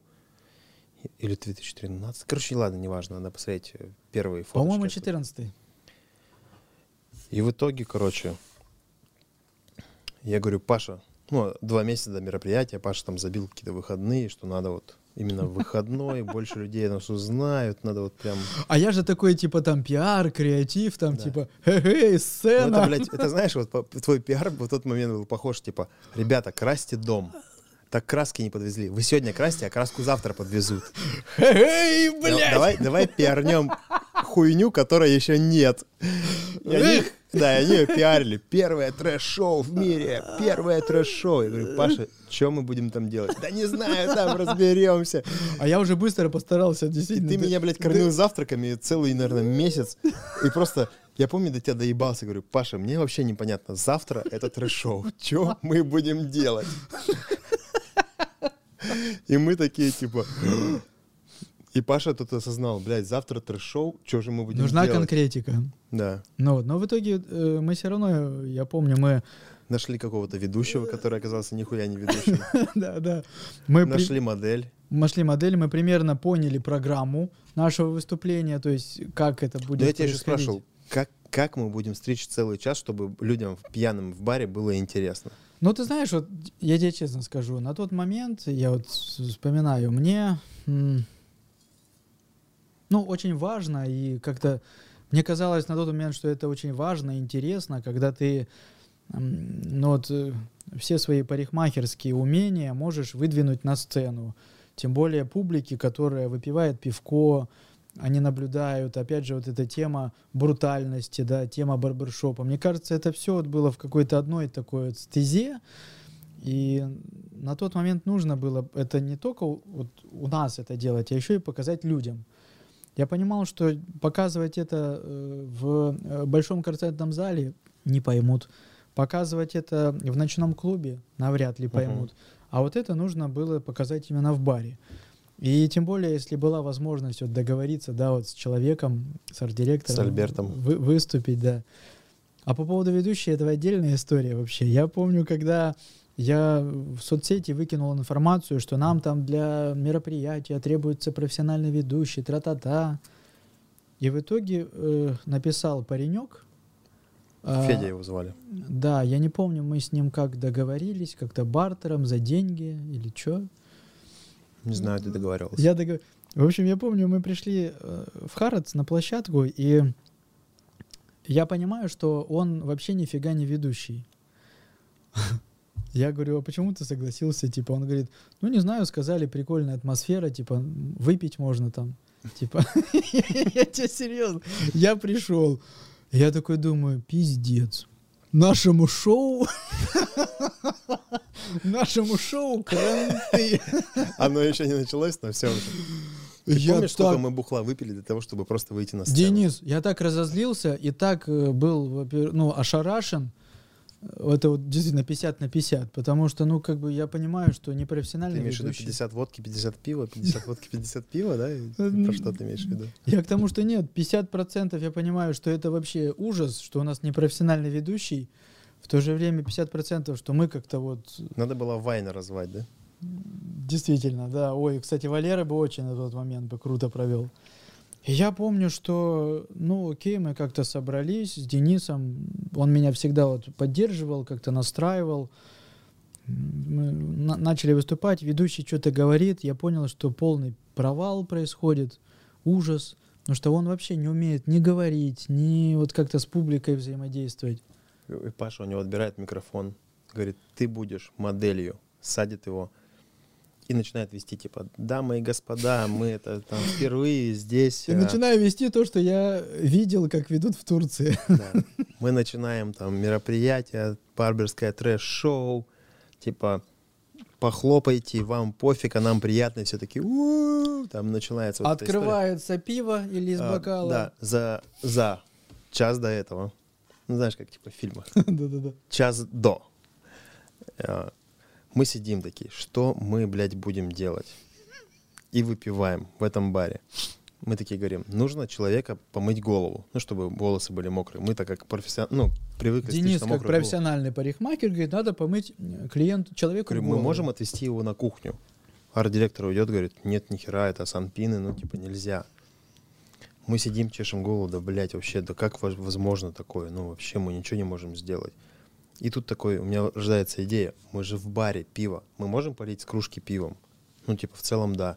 Ну, договорились, нам выделили там сколько-то пива, короче. Тогда Хард, кстати, нормально был щедрый, он действительно выделял на все вот эти мероприятия так нормально пиво. Мгм. И мы в итоге вот это пиво И в итоге, короче, задействовали. Я такой думаю, в, в- в- в бокале как-то не очень поливать человека пивом, но будет он весь мокрый будет. Ну, как-то стрёмно. Такой думаю, так, а если в, бан- в бутылках пиво? Такой, и понимаю, что если бутылки, они такие, да, есть. Я понимаю, бутылка, она не всегда открывается, ну, то есть можно облажаться. Такой, а есть в банках? Ну, там же проще все. А. Такой, в банках такой. И потом вспоминаю, когда бывает, открываешь, и она обламывается. Нет, Вот она это. обламывается, и типа пиво Фе- нет, ну, fail. банка не открыта, да, крышки нет, и ничего не сделаешь. Я такой, надо на всякий случай взять ножик в карман. Ну, если вдруг, типа, Топор если- за пазуху. да, если вдруг она не откроется, ну, а что делать? Кричать бармену, кинем в меня нож или как? А у нас шоу. Да, у нас шоу должно было быть. Я беру ножик такой, представляю, как я такой, взбив, ну, так трясу банку, протыкаю ее и понимаю, что там-то рука, скорее всего, ну, нож войдет в руку. Я такой, надо побезопаснее что-нибудь. Вилка. Ну, еще я с ножом, еще я, блядь, с ножом хожу, вот так, знаешь. по- Короче, сейчас покажу. Вот так вот, ну, условно, если это нож, это ручка, да, это лезвие. Я вот так вот положил нож и хожу по бару. И, блядь, он мне в бок тычет постоянно. Неудобно вообще. Прям очень неудобно. И я, короче, ходил, ходил, думаю, блядь, что мне все время мешает? Что-то, знаешь, еще вот так вот, типа, чешет. Ну, знаешь, как тебе что-то мешает, занозы. Такой, нож постоянно. Я уже такой пьяненький, в стрессе вообще. Такой думаю, о, возьму вилку. В голове рисуется картина. Такой, знаешь, как... это- Трезубец. Бинго! Типа, ну, вау, все сошлось. В голове рисуется, я взбиваю банку пива до такой офигенной пены внутри. Беру вилку, протыкаю. В банке четыре дырки. И я на голову человека, как Душ. сбитые сливки, Наношу. наношу эту пену, она осаживается, и мы ее расчес, и все, все прям в голове, все просто идеально. Как происходит на самом деле все? Причем мы думали, сейчас придем, как-нибудь пострижем, мы взяли свою машинку, опасную бритву, ножницы, расческу, что-то какой-то лак взяли, ну как-то минимум всего. И Паша говорит, там музыканты были, группа Край Компати, там Слава был, Ага. э, блин, забыл его фамилию, прикинь, Слава, Запольский Ага, и, ага. и команда. И, и ты с ними договорился, типа, а подыграйте нам что-нибудь динамичное. Что-то это такое ро- Сзади играет рок-н-ролльное, группа. роковое. Да, стоит, играет группа, мы становимся перед ней, нам нужна розетка. Ну, у них там какие-то пульты подключены, какая-то история. Ну, типа там, мы в эту розетку втыкаем фен, ну, типа машинку. А Ну, фен нормально так мотает. Фен 2,2 киловатта, там, ну, как бы, да, машинка, ну, там, немного, но как бы, ладно. В итоге мы стоим, там, типа, Паша, ну, понимает ведущему, ну, он все такой, там, ведущему капец, насадит его, мы его Я на- накрываем. перенял инициативу на Да, себя, Паша взял микрофон, начал вещать. Кричит, нам подыграет группа, он как-то старается тянуть, потому что у нас все не отрепетировано, ни нихуя не понятно, что мы делаем. А я уже отдуваюсь, ну, Паша, типа, в микрофон, а я отдуваюсь за техническую составляющую стрижки. Такой трэш-шоу, блядь, которого никто ничего не знает, что должно быть. Это просто пизда была, короче, какая-то. Это был- Если бы я не был пьяный, я бы был седой уже. тогда.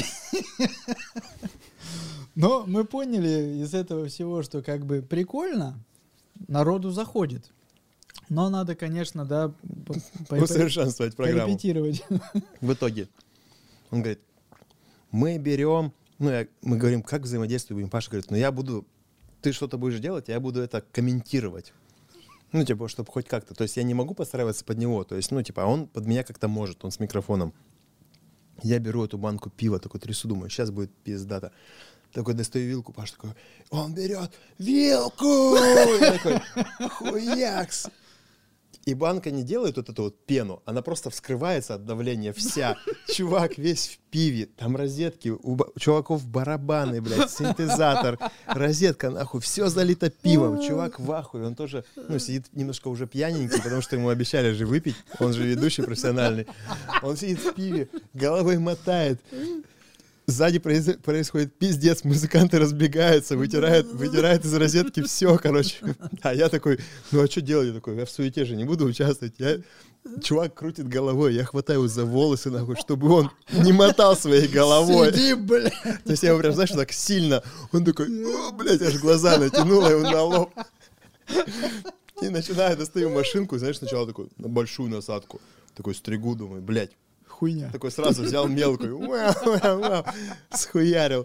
Такой, типа, потом что, бритву такой, беру, ну, это все равно надо же Он делать. берет бритву! Да, бритву, Что же я это там будет? Хуярю волосы, что-то хуярю, пальцы расхуярил все, все, то есть все в крови течет кровь, короче, чувак покоцанный в хлам вообще, ну там просто жесть.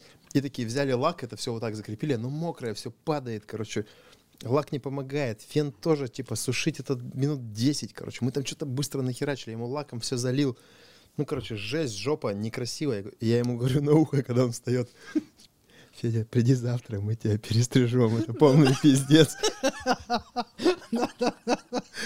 А народ такой, знаешь, такой стоит в ахуе вокруг. Народ в ахуе, потому что, во-первых, этого не было такого. Никогда. как бы. Никогда И- такого не было, и вот опять. свалилось на голову. И это, ну, действительно эффектно было, потому что пиво, пена, опасные какие-то инструменты, что-то так, опять же, мы живо это все так делали. Вот. Мы поняли, что да, надо репетировать. Но формат прикольный. Да, и Федя еще ходил весь, блядь, закоцанный целый вечер, на него все смотрели и думали, что за уебище, короче. Ну, типа, короче, мы сделали плохой продукт, но это была, как знаешь, MVP, типа, минимально жизнеспособный продукт, короче. Ну да. Ну, типа, и потом мы стали совершенствоваться. Потом это зацепило, и зацепило не только нас. Нас да. стали приглашать другие Ну и- бары, дискотеки. А самое что жопа, что случилось? Ну, допустим, даже в баре, там сцена, и там, типа, светомузыка, вот так вот. Фонарь, блядь, то придет, то уйдет, то стробоскоп, нахуй, я ослеплю. Я вообще ничего не видел. То есть вот так вот, знаешь, в мире обычно ты стрижешь, ты хотя бы хороший свет, ты что-то видишь. Там просто пизда была, вот по-другому не опишешь. Ничего не видно, еще этот чувак вертится, короче, пытается что-то увидеть, ну, которому надо просто сидеть. Вокруг шум, за мной, блядь, барабаны играют, группа хуярит, а, динамическую музыку. В микрофон орет Пашка, пьяный, там скандирует «давай, давай». Вообще как в такой атмосфере встреч вообще непонятно. Профессиональный парикмахер. да? Да-да, Я был в ахуе. Потом мы едем, а, потом Мотопоинт подключился. Ой, мотопоинт. Байкеры. Вот, кстати, мотопоинт это э, одно из тех мест, где мы могли позволить вот все, что Всё. хотим. Потому что это был байкерский бар, где как бы, ну, байкеры такие суровые ребята, они любят так похохмить, пошутить. В какой-то момент мы взяли топор. Сначала пытались его точить, чтобы... Потом понимаем, что он настолько не наточен, чтобы, ну, брить. Однажды наточили сильно, и он стал резать кожу. Ну, то есть ты чуть-чуть передавишь, все, у тебя порезы. Чувак, блядь, весь порезанный ходит. Ну, тоже неприятно. И мы, короче, просто тупили топор и делали всегда вид, что мы им бреем. В какой-то момент у нас тоже, там, нам это всегда выделяли, то есть мы это делали бесплатно, и нам выделяли бухла на вечер. Ну, типа там, условно, бутылку Лоусона, бутыл- две бутылки колы, там что-нибудь, ну, такое, или Да-да-да-да-да. пиваса там давали. И я помню эту историю, что нам дают пиво, ну, а мы типа, мы уже брали просто пиво, такой с пробкой, типа, клинское было, которое просто открывается. Вот так вот делали и поливали чуваков тогда ч- струйкой, ну, как-то хотя бы локально, не весь чувак был залит. И в какой-то момент я такой, блин, я где-то видел, что какой-то чувак, европеец, бьет бутылку и стрижет ей. И я такой, нахуй топором, баш! Паша такой, блядь, он, он разбил бутылку! И мы там, там херачим. А бутылка, она бьется, у нее когда классный линзовидный скол такой, она режет прям как раз опасная бритва. Очень круто режет, очень чисто, четко. Но есть одна проблема, когда делаешь розочку, а, еще это было розочки, помните, как чуваки все там, когда этот, иди сюда, на, и там, ну, вот эти поножовщины. Я, короче, делаю эту розочку, бью как-то по диагонали, чтобы она, ну, не просто раскол, а прям, чтобы линзовидный скол был. И он, блин, получился. И я пытаюсь чувака как бритвой стричь, а длина-то разная вот этих сколов. Цепляешь постоянно. себя. И я себе тоже все пальцы расхерачил. Она еще вот так вот до костей туда впивается. Я уже такой пальцы зажимаю, как-то вот так беру, ну, чтобы не видно было, чтобы сцена не видела, что я там порезанный, чтобы там, ну, то есть...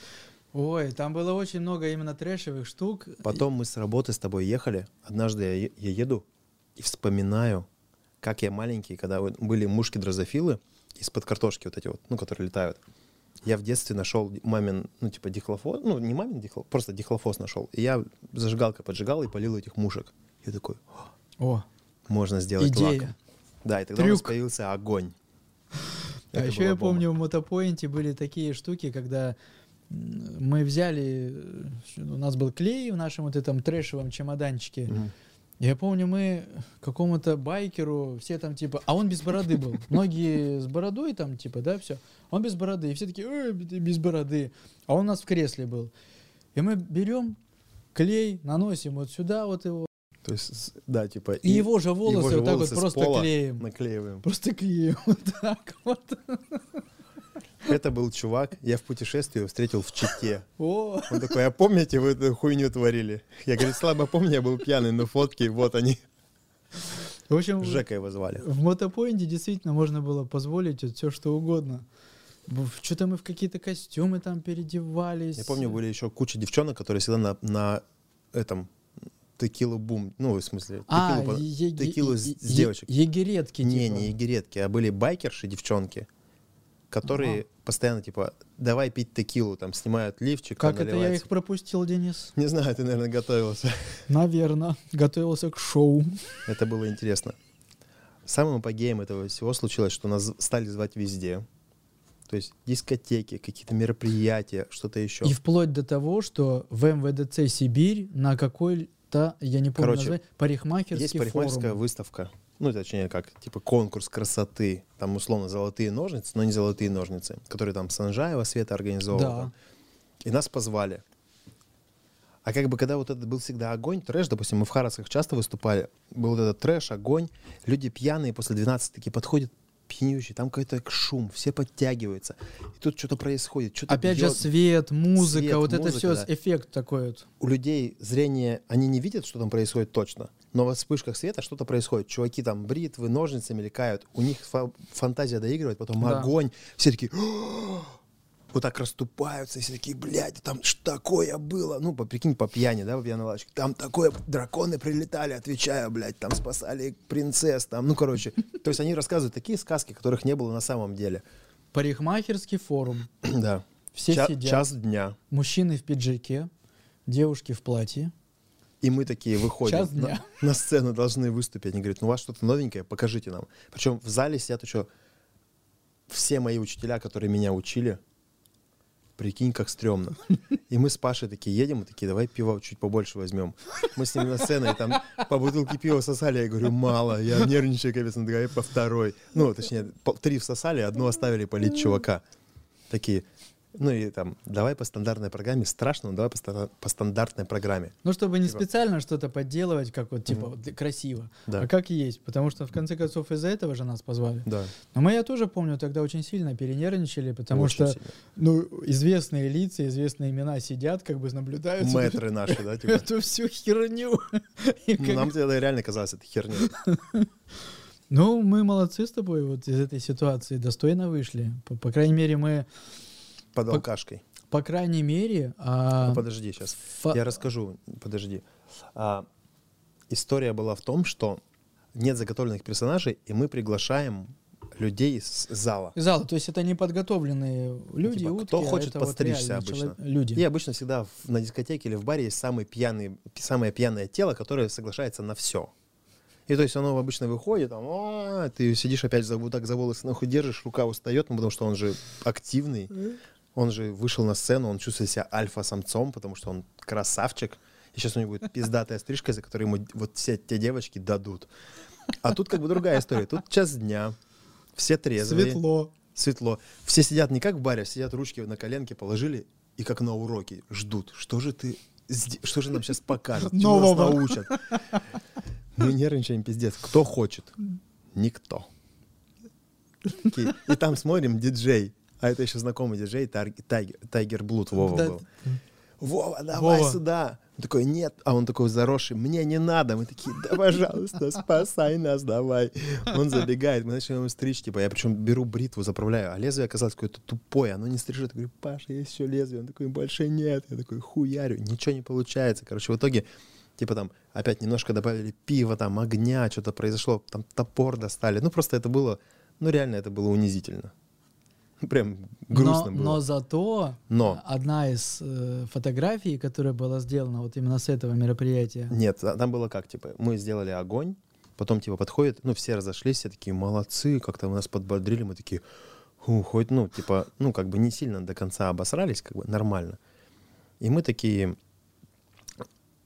уже почти уходить, подходит взрослый дяденька, метр девяносто ростом, такой высокий, наверное, может даже два метра, такой седой.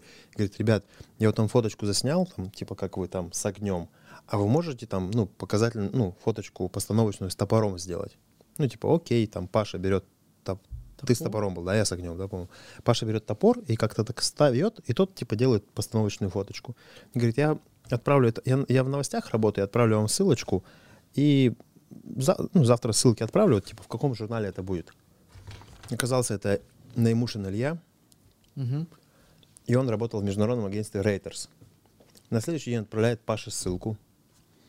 И там всякие издания мировые, типа Королева Елизавета встретилась там, блядь, с тем-то, с тем-то. Сибирские барберы жгут. Стригут огнем Да, и, и топором. Там, знаешь, мировые новости, короче. Мы, блядь, везде на первых страницах. Мы такие, нихуя. себе». Мы с Пашей просто... Вот это надо отметить. Это был, это был, это был реально унизительный стресс для меня в, то, в том моменте. Но он дал такой выхлоп, которого я не ожидал. Вот это как раз из тех моментов, когда думаешь, что типа вообще капец, все плохо-плохо, а на самом деле вон как. Как это? Ужас, ужас, кошмар, кошмар, но не ужас, ужас. Это мы вернулись к истории про мотоцикл и туннель. Да. Да-да-да. Все гораздо лучше, чем нам казалось. Ну и потом мы действительно с, этим шоу много где выступали. Даже были выступления с известными артистами. Вот К- Кашин, э, Да. по-моему, была. Тогда еще ночной клуб «Подиум».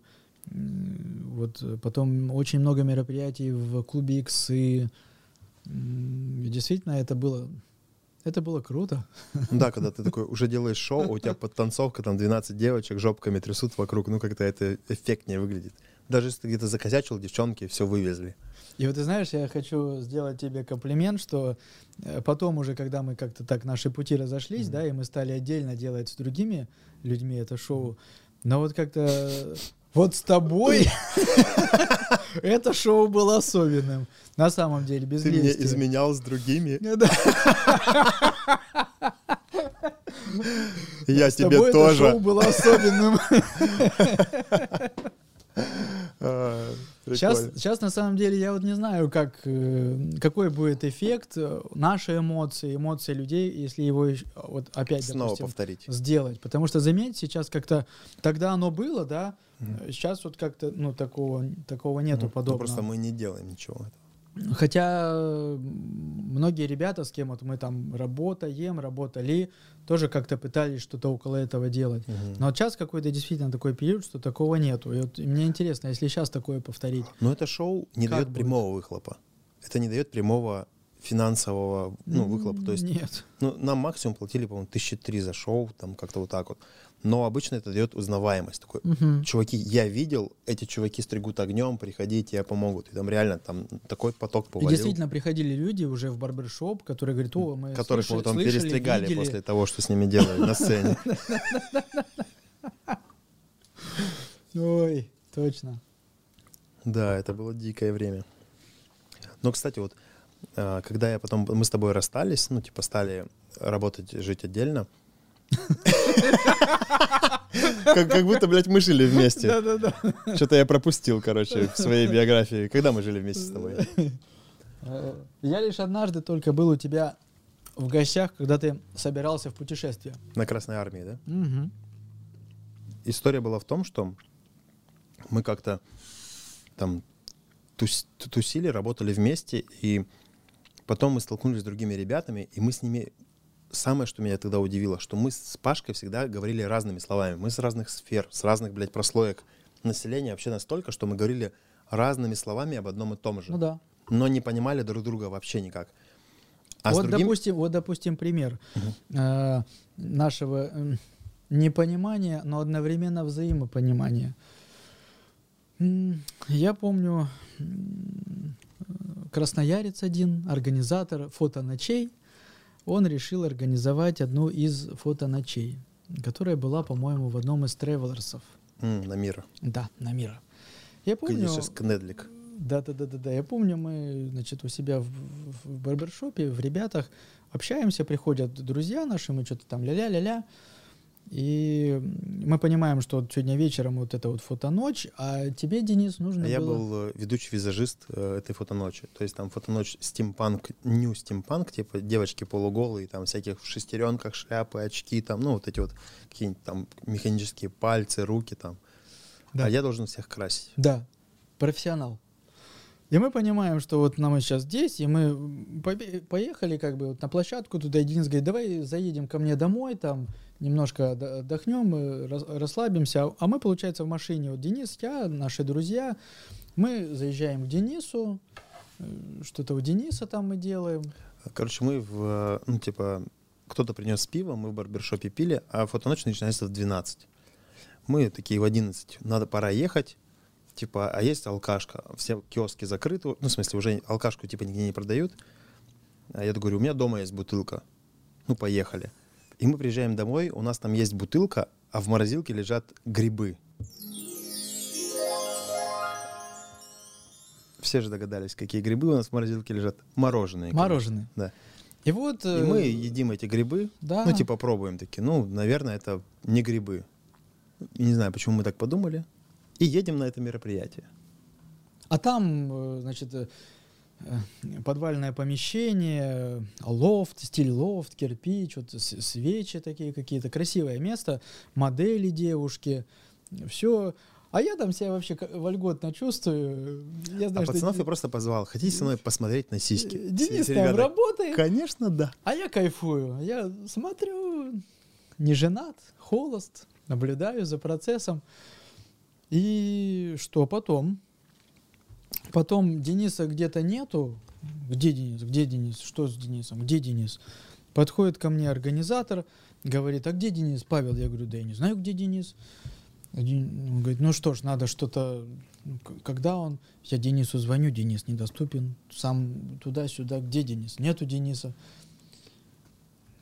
Я встречаю потом Дениса и вижу, что Денис... э, Меня ухлопало. Сильно ухлопало. И я помню, что я пытаюсь нарисовать девочке бровь, а ее бровь шевелится по лицу, вот так от меня убегает. И, соответственно, я все вот так вот хуя, что там. Ну, это было... Денис Мне об подходит- этом стыдно рассказывать. Денис подходит, говорит, слушай, я вообще не могу рисовать. Паша говорит, а что же делать? Я говорю, ты нарисуешь. Ты И нарисуешь. просто слегка толкаю его в спину. Паша уходит. Я ухожу в ахуй, не понимаю, в что полной делать. уверенности, что он нарисует. А как бы да, организатор говорит, что ну давай, как бы не Денис, значит ты. Я понимаю, что я вообще я не визажист. Я говорю организатору, я говорю, мы, наверное, не сможем сегодня сделать это рисовальное шоу. Извините. Вот такой у нас тоже был fail. Ну, я убежал, конечно, потому что меня накрыло. И я же не мог прийти к организатору и сказать, извините, меня накрыло грибами. Я домой. Такая себе история, если честно. Я еще полночи лежал, еле выжил там. И вот во всех этих историях э, было, на мой взгляд, самое главное то, что мы были в этом честны, да, как бы сами с собой, да, и друг с другом, и с людьми. То есть, ну да, вот есть такой косяк. Мне ну кажется, окей. творили беззлобную хуйню. Да, ну вот есть вот такое, и людям это нравилось э, как-то. э, Вот. А потом мы действительно так получилось, что мы э, решили вот из этого нашего маленького подвальчика на Ады Лебедевой, ребят, барбершопа ребята, мы решили как-то так вырасти, более стать профессиональными, более мощными. Э, Мы сколлаборировали с другими ребятами, да, и вот уже открылся э, барбершоп ребята, который был на улице Мира. Вот, там была большая площадка, около 160 квадратов. Да, из, А. из 18 квадратов мы переехали в 160. Да, там эта площадка совмещала в себе и барбершоп, и танцевальную площадку, и бар полноценный. И было круто, здорово, классно. Потом ты уехал в путешествие. Потом, когда ты приехал с путешествия, то что? То мы поняли, что мы все вообще раз, тянем одеяло в разные стороны и просто приняли решение, что ну, лучше разойтись. Потому что действительно на тот момент мы поняли, что один хочет из этого заведения сделать какой-то дорогой джазовый клуб, а второй хочет сделать такую студенческую пивную, третий хочет сделать креативное пространство. Мы поняли, что нужно разойтись. Вот и мы так с Денисом, с тобой мы разошлись. А, Как было, что, ну, что было у тебя дальше? В целом, ну, типа, как ты себя вообще ощущал? Жалко было бросать проект? Ну, мне было очень жалко бросать проект, конечно, потому что, во-первых, э, в этом проекте действительно была и душа, и какая-то идея. Были разные люди, которые близки по духу, далеки по духу, но тем не менее была какая-то вот э, идея. Это очень трогало. Тем более, опять же, когда ты, ну, у тебя нет семьи, ты, у тебя нет каких-то э, там других обязанностей, и ты вот сконцентрирован на этом, конечно, ты этим горишь. И когда это отходит, то ну, это разочаровывает. Но ты начинаешь себя бодрить тем, что ну ничего, сейчас это, следующий шаг будет другое. У меня следующий шаг наступил. Мы открыли с моим э, другом, э, с моим вот э, партнером по бизнесу Ильей, мы открыли барбершоп «Штурман», который отличался э, по стилю, по формату, да, то есть это был такой более классический барбершоп в таком в английском стиле. Мы продолжали там креативить, конечно, не так уже, как это было в ребятах, э, уже по-штурмански, но это была тоже такая э, вот э, у меня интересная такая интересный период, э, когда я вот, допустим, сам почувствовал уже на себе, что такое бизнес, что такое ответственность, что такое бумаги и т.д. и т.п. Вот. Сильно заебался? Слушай, ну, конечно, когда э, одно дело, когда ты весь в креативе, в идеях, в проектах, в реализации, это одно, а когда у тебя э, бумаги, зарплаты, налоги, обязательства, э, это совсем другое. Вот. Еще и семья появилась. мире. Еще и семья у меня, да, появилась, и- и поэтому я понял, что я ну, начинаю жить какую-то не свою жизнь, потому что хочется другого, а вот это все нависает. Креатива уменьшилась, а налогов А увеличилось. налогов увеличилось, да. Вот. Благо мы вот с Ильей, да, с партнером в, в хороших отношениях, мы как бы говорили по душам, да, Мгм. кто что ощущает, чувствует наши цели и так далее. Вот. Ну, в итоге мы приняли решение разойтись. Мне стало как-то где-то легче в этом плане, ну и где-то тяжелее, потому что если брать сейчас, то сейчас я просто барбер, который просто стригу, и очень не хватает э, каких-то таких вот какого-то Драй- драйва, креатива. драйва, драйва, да, Денис, драйва, креатива какого-то вот такого. И это даже не А связано. как же там, диджеинг? Это даже, ну, это отдельная страница. Вот сейчас, если про барберинг, это, ну, не касается семьи, а драйва действительно сейчас очень не хватает. А Поэтому что э, немножко так в- бодрит, это вот проект диджеинг и проект э, парикмахерский музей. Это то, что меня сейчас держит, ведет и вот э, А еще же у тебя один есть классный проект. какой? Роберт Павлович. Ну, семья это... Сколько ему сейчас? Вообще отдельная история. Э, Роберту сейчас один год, восемь месяцев. э, Вот. Э, Смышленый пацан, э, очень любит музыку. Уже стрижет кошек? Слушай, нет, нет, но я очень рад, что он э, любит э, постригаться. Он не боится машинки, то есть он сам просит ее взять, вот Мгм. включает ее уже сам.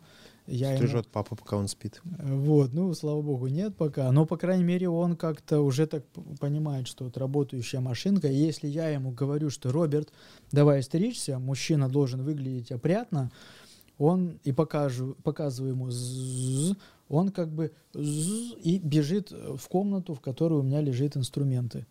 Вот.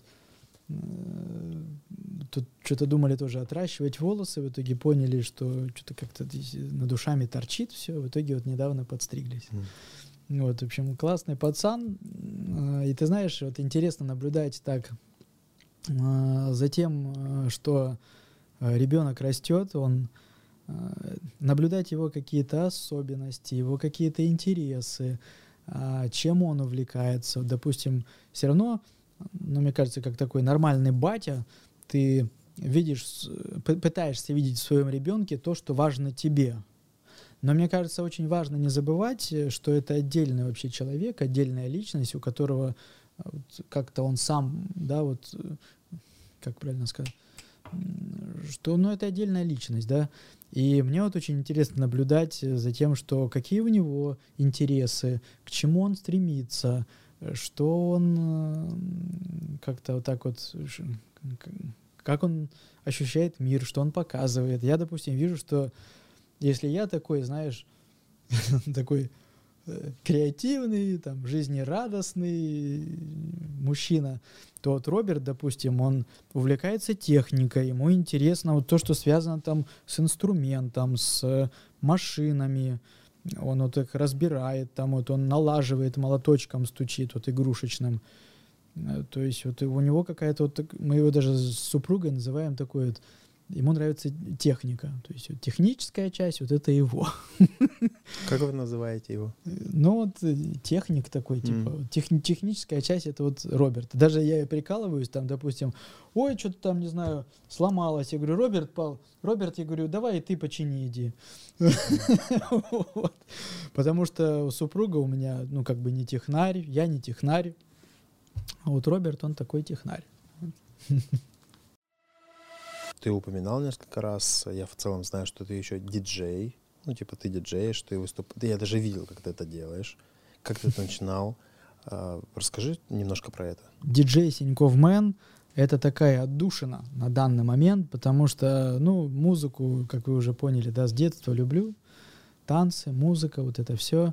Обожаю сцену, и сцены сейчас не хватает. Соответственно, я понимаю, как я могу быть на сцене. Э, танцевать уже как бы возраст не тот. Петь, голос слабоват.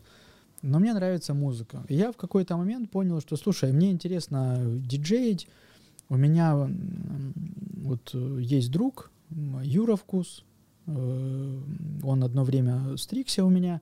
И мы что-то на эту тему говорили постоянно. Он говорит, слушай, ну давай я тебе какие-то азы покажу диджеинга. Я говорю, давай. А Тогда он работал еще арт-директором «Руки вверх» бара.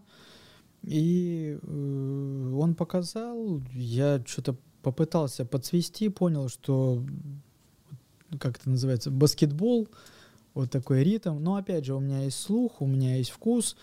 Э, Я понял, что, слушай, прикольно, интересно. И однажды на одно день рождения я решил сделать в заведении, где находится диджейская школа. Там ну, классный такой лофтовский, лофтовское помещение, диджей-пульт. И я помню даже, я вот тебя приглашал, Денис, ты приходил, мы что-то ставили, какие-то треки, да, хаусовые играли. Это было, ну, круто, прикольно. Потом я понял, слушай, тебе нравится музыка, тебе нравится сцена, у тебя есть музыкальный вкус, нужно диджеить. И это как-то так органично влилось вот и в меня, и то, что я барбер, общаюсь с людьми, я людям стал рассказывать, что я играю там, там, там. А, стал приглашать ты меня, Денис, к себе в заведение. Другие люди меня стали приглашать. И действительно, я в этом нашел такую отдушину, что сейчас это не только отдушина, но и такой нормальный заработок. Поэтому играю, радую Сколько людей. стоит у тебя выступление? По часам зависит или Это просто... все зависит от часов.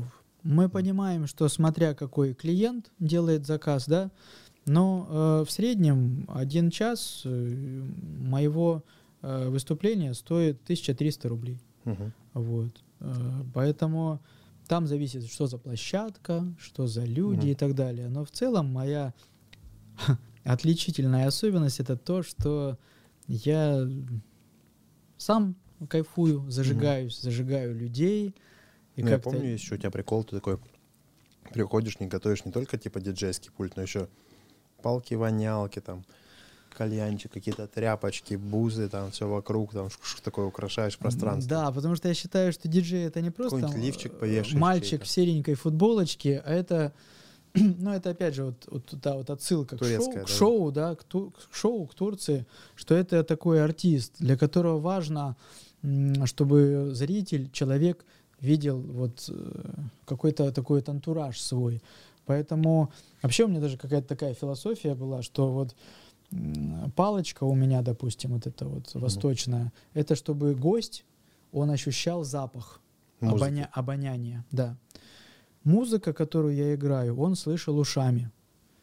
Визуал, который он видит меня, а я тоже выгляжу э, колоритно, он впечатляется вот визуально. И поэтому вот эти три фактора, да, нос, э, уши и глаза, они дают какой-то эффект, что вот он Мгм. чувствует себя счастливым, погружается Осталось еще вот парочку это факторов всё. добавить. М? Ну, типа на вкус что-нибудь там распылять. А, что-то распылять, это только Да. мой парфюм. Да. Вот, И поэтому... И тактильно еще. Аниматор, понимаете, который будет всех трогать. О, это уже супер шоу. За, за шею. В общем, в, в общем, это классно, когда вот у тебя есть... э, Я не профессиональный музыкант, как бы, да, там, не владею супер техниками сведения, но мне нравится это дело, я получаю удовольствие, я вижу, как э, горят глаза у людей, которые смотрят, как они интересуются этим, и мне этого достаточно. Вот. А вторая от- отдушина, Денис, э, это э, музей парикмахерского искусства. Ты собираешь экспонаты до сих пор? Ты знаешь, у меня вообще очень интересно получилось, когда я занялся вот парикмахерским делом, и когда мы с тобой открыли э, барбершоп, то моя мама стала очень сильно интересоваться парикмахерскими м, историями, парикмахерскими инструментами. И я сначала, ну, как-то так относился, что, ну, собирает, человеку нравится, окей. А потом вижу, что она прям фанатеет. Э, Она общается с музейными работниками, с коллекционерами, не только из Красноярска, а еще из других городов. А у них они что-то меняют, покупают и так далее. И я как-то тоже начал в это втягиваться и понял, что, слушай, а действительно это как круто, когда есть такой вот хранитель времени, да. Э, Это во-первых. Во-вторых, э, в нашем городе, в нашем крае нет э, ничего подобного. И мы как-то действительно так вот, ну это семейное, семейный такой проект, мы начали собирать, покупать, обменивать разные артефакты парикмахерские. Мгм. И сейчас на данный момент у нас уже ну, порядка 300 экземпляров разнообразных именно от парикмахерского искусства. Мгм. И в связи с этим родилась уже такая ну, идея сделать э, парикмахерский музей. Парикмахерский музей, который мы понимаем, что он может быть коммерчески невыгоден, да, но идеологически он очень интересен и нужен, вот, по крайней мере, городу Красноярску, потому Мгм. что такого у нас э, ну, как бы нету. Мгм. Поэтому что? Ищем инвестиции, поэтому общаемся, договариваемся. Вот, потому что, ну, да, много упирается в деньги. А, но вот, э, вот такая мечта есть. Мгм. Открыть э, вот такой парикмахерский музей, потому что э, очень много в городе салонов красоты, барбершопов, очень много людей, которые вокруг этого крутятся, вертятся, работают, интересуются, и мне кажется, это нужно городу. Вот. А есть ли у тебя какие-то, так сказать, планы, мечты, цели на ближайшие там пять дней, пять лет, пять жизней?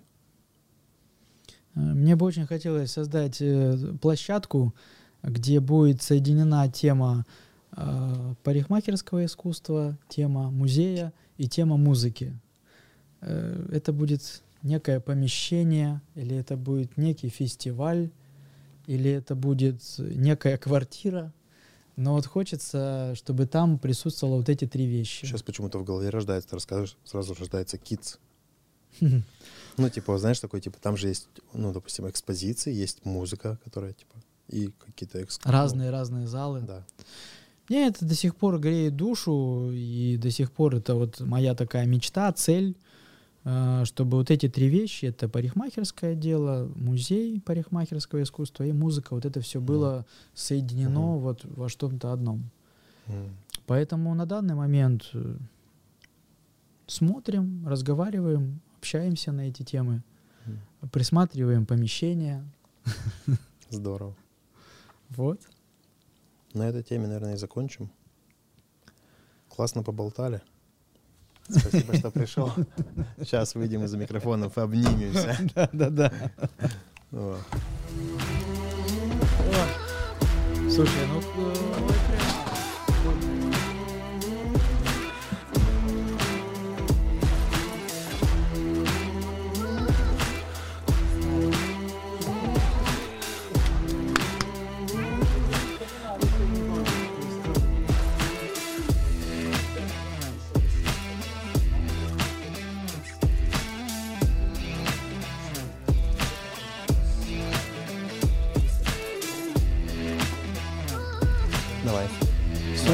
по-моему, мы с тобой барберскую историю прямо так очень про... чтоб вспоминали. С ушами? Не обязательно. В них просто слышно лучше. М. В них просто музыка играет. Ты же любишь м- музыку.